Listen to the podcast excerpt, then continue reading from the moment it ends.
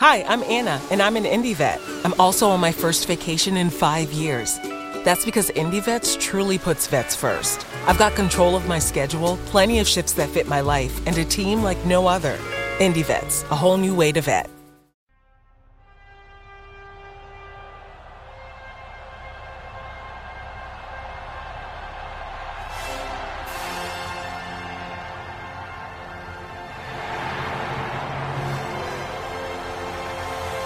Ladies and gentlemen, welcome to Williams-Brice Stadium.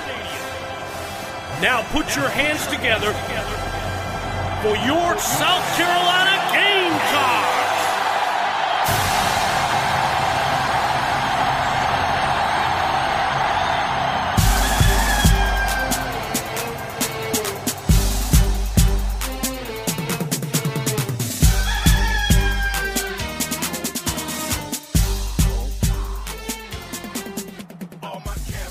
Hello again, everybody. Welcome into Gamecock Central Radio. Emerson Phillips with Wes Mitchell for a spring football practice report. Wes, how you doing today? Good, Emerson. Just uh, diving back in. Uh, Gamecocks, of course, hit uh, the practice fields again on uh, on Tuesday, so we're gonna have complete coverage of that on Gamecock Central. Uh, trying to sort of uh, sort through all the information and and get our members the best possible information we can. That's what we do. We've got new schemes being installed for offense and defense under new head coach Will Muschamp. So all this getting underway in earnest with the start of spring practice this past week. Wes, we got a little bit of bad news yesterday concerning Lorenzo Nunez. Apparently, he was injured in practice on Saturday, and news of this came out yesterday. So, what's the latest with Lorenzo Nunez? Yeah, um, injured in, on Saturday. Uh, was not, from what I've gathered, was not injured you know, by taking a hit to the knee. It was it was a non-contact injury. Um, the good news is is that it's actually not considered to be serious. You know, they've done some tests on it.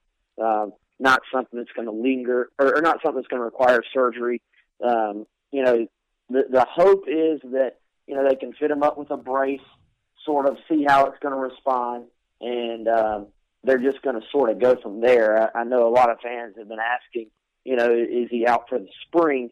Um, from from what I've gathered, that's not really a question that um, that I can answer yet. You know, I think it really could go either way. He, uh, you know, depending on how it responds, he could be out for the spring, or it could be a situation where you know the, the knee responds and, and they get him right back out there. So um, obviously, with him being a young guy trying to learn the new scheme and trying to uh, progress as a quarterback, any missed time is, obviously not ideal. There's been speculation that he could miss the remainder of the spring. Wes, he did start two games at quarterback last year. He benefited from, you know, participating fully with the team last year, but he's still a young player and obviously uh, would benefit uh, from a full spring this year. So maybe he is forced to sit out the remainder of the spring and I'm curious to know how this might affect the Gamecock quarterback competition. We talked earlier this week here on Gamecock Central Radio about the fact that there are five scholarship quarterbacks.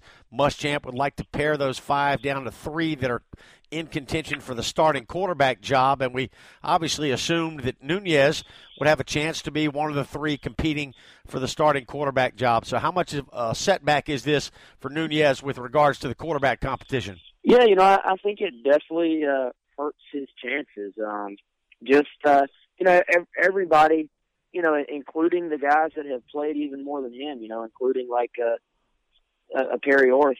Everybody needs as many reps as they possibly can um, within this scheme, and, and that is obviously why um, uh, Kurt Roper and why Will Muschamp know that they have to cut it down from five because you just can't.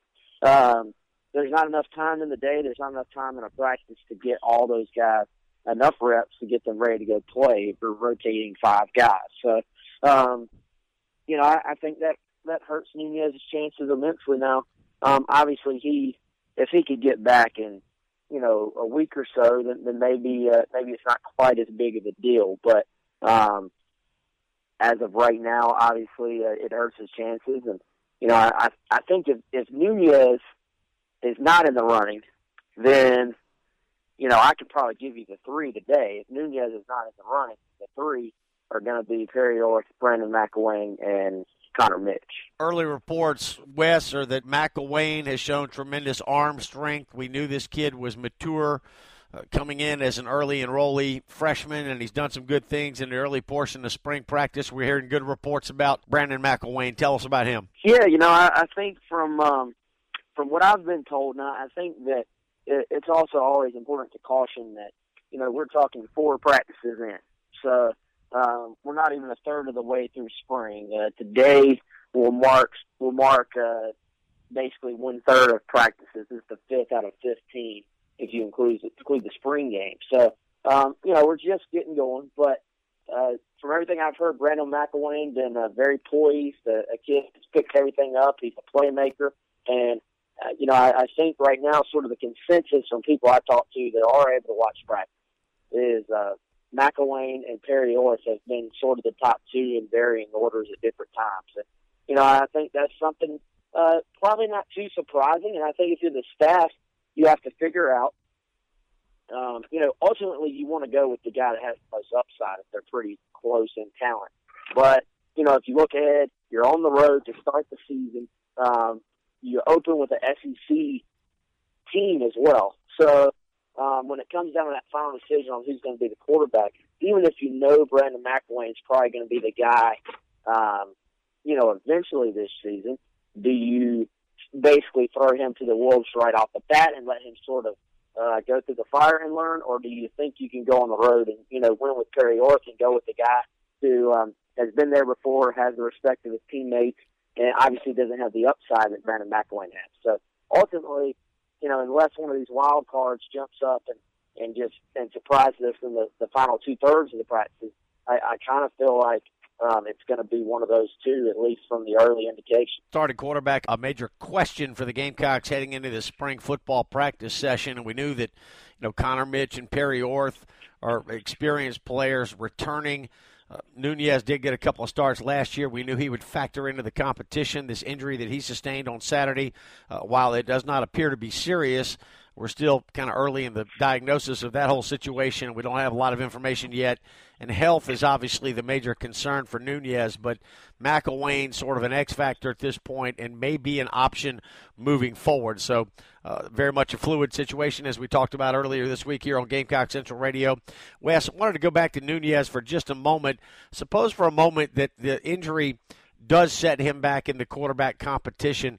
Might that better facilitate a move for him to another position? We talked this week about you know, maybe he goes to wide receiver if the Gamecocks appear to be set at quarterback with one of these other three players or a combination of these other three quarterbacks. Is it possible that Nunez, with the injury and a little bit of time off here during the spring, may be more likely to move to another position? Uh, you know, we'll see. I, I think um, I think it probably would have been more likely for him to move in the first place. You know, if he just straight up was left out of the three by competing and, and sort of got that.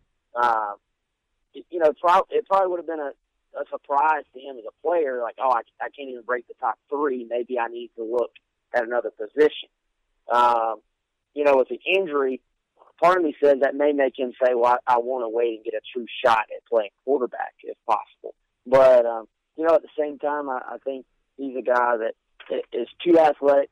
He's too much of a playmaker to be on the sideline. So, um, especially if you're a team like South Carolina that is in dire need of playmakers. You know, if you if you were, um, you know, in Alabama or something where you you have guys sitting on the sideline waiting their turn all the time, it might be a different story. But you know, if you're South Carolina, that's the guy you need to use his playmaking ability. I, I think at the very least, uh, you use him in, in some wildcat roles, or you take him out there and, and let him try to spark the offense by running it. Um, you know, he sparked the offense, I thought, against Clemson, even though he didn't start that game. He was sort of a spark. Um, but yeah, you know, I, I think uh, I think that's always going to be a possibility with Lorenzo Nunez, and um, I think we all just have to also remember that just because he's big and fast, most of the guys that South Carolina is going to recruit at wide receiver are also big and fast. So, I mean, it doesn't necessarily mean that he would even be able to make a smooth transition from one position to the other, you know, basically on the fly. But um, certainly I think it's something you're South Carolina you have to continue to keep in the back of your mind. A lot of options still on the table for the Gamecock coaching staff, and health, obviously, the major concern for Lorenzo Nunez right now. So we'll continue to monitor the situation for you and have information on Lorenzo Nunez as we continue to move through the spring and as more information becomes available. Gamecock Central Radio, Emerson Phillips and Wes Mitchell talking Gamecock spring football here.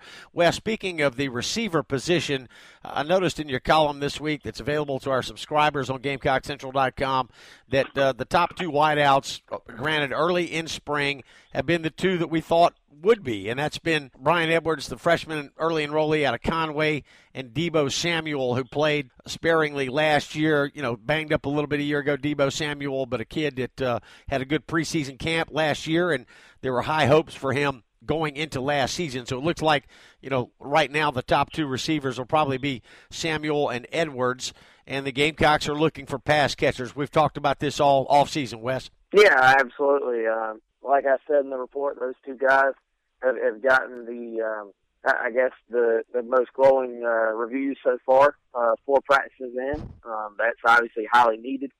Um, and I, I still think, you know, these other true freshmen that are going to come in and get here in the summer, I think they, you know, at least two of those guys have a chance to, to step in and play right away, maybe even three of them. And obviously, Bryan Edwards, a true freshman as well, he's got the advantage of being here early and going through spring practice. Um, but uh, but yeah, I, I think overall, um, those are the two guys that have sort of stood out the most in the receiving corps so far. Wes, a couple of other players emerging at running back in the first week of spring practice here. You know, good reviews on some kids that we haven't talked a lot about, and I know you go into greater detail about this in your column this week. But talk about the running back position a little bit and what's been going on with the running backs here in the first week of spring ball. Yeah, you know, it, it's a battle, um, as it's always going to be. I, I think. Uh, you know, Jamari Smith's a guy who um, sort of has found a home at, at running back. And, you know, he, he's going to make things interesting there, I think. You know, David Williams has sort of been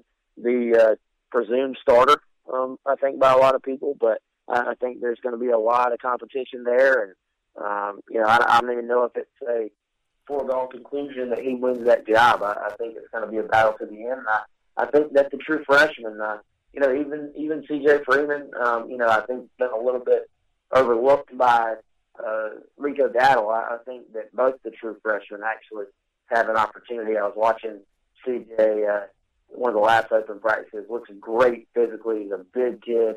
Uh, has a good attitude. I really think that um, the running back position is going to have a uh, basically a lot of competition all the way into uh, the season. All right, Williams, the incumbent, and the speculated number one running back going in. Everybody's got him, you know, pegged as the number one running back. But in the SEC and in all major college football, Wes, you got to have a stable of running backs because one player is going to get a lot of workload, and uh, it's not often that you have one that can shoulder the load the entire season. So you like to have depth at that position, and that's something the Gamecocks are working on right now. Busy time, Wes, with spring football really just getting cranked up. Scrimmages coming up before the Garnet and Black spring game that will take place at Williams-Brice on Saturday, April the 9th. And I know you'll be busy covering the spring practice period and keeping our visitors updated on all the latest Gamecock football information. We appreciate your time today. Absolutely, man. We'll talk to everybody soon. All right, he's Wes Mitchell. I'm Emerson Phillips. This is Gamecock Central Radio, and we will continue to keep you updated on Gamecock football as spring practice continues right here on Gamecock Central Radio. Thanks for joining us. Everybody from the Gamecock stand up, represent, put your hands up. Gamecock stand up, represent, put your hands up. Gamecock stand up.